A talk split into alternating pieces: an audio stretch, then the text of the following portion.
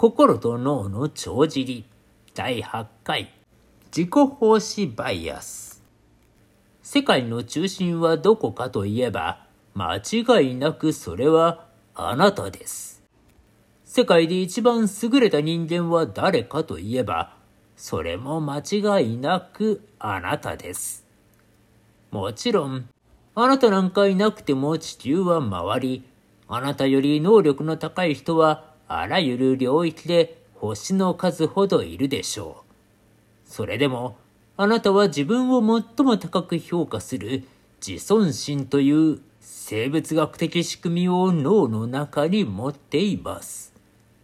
人は確かに成功した時は自分の力によるとし、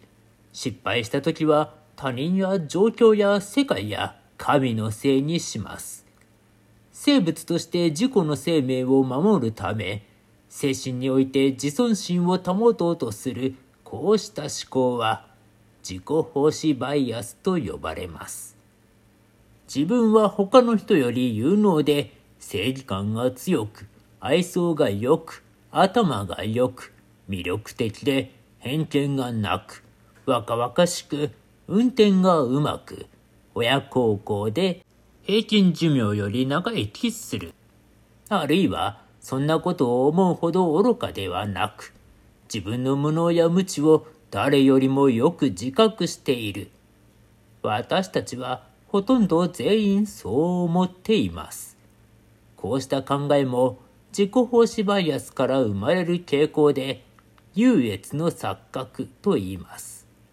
過去の自分は現在の自分より愚かで、未来の自分より現在の自分の方が大事に思えるのも同類の思考です。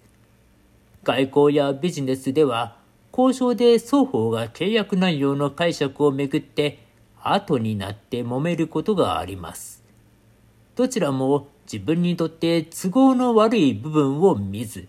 都合の良い部分を膨らませてしまうため、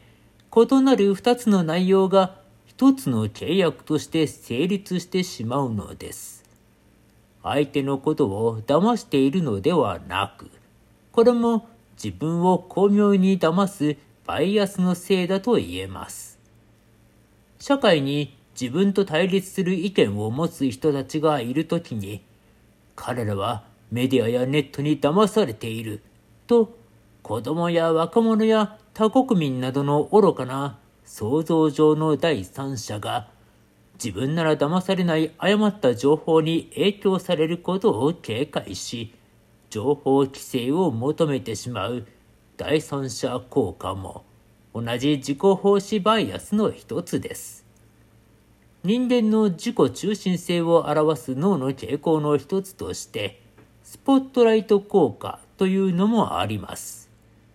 1996年にコーネル大学で被験者にひどく派手な T シャツを着せて教室に入っていかせるという実験が行われました。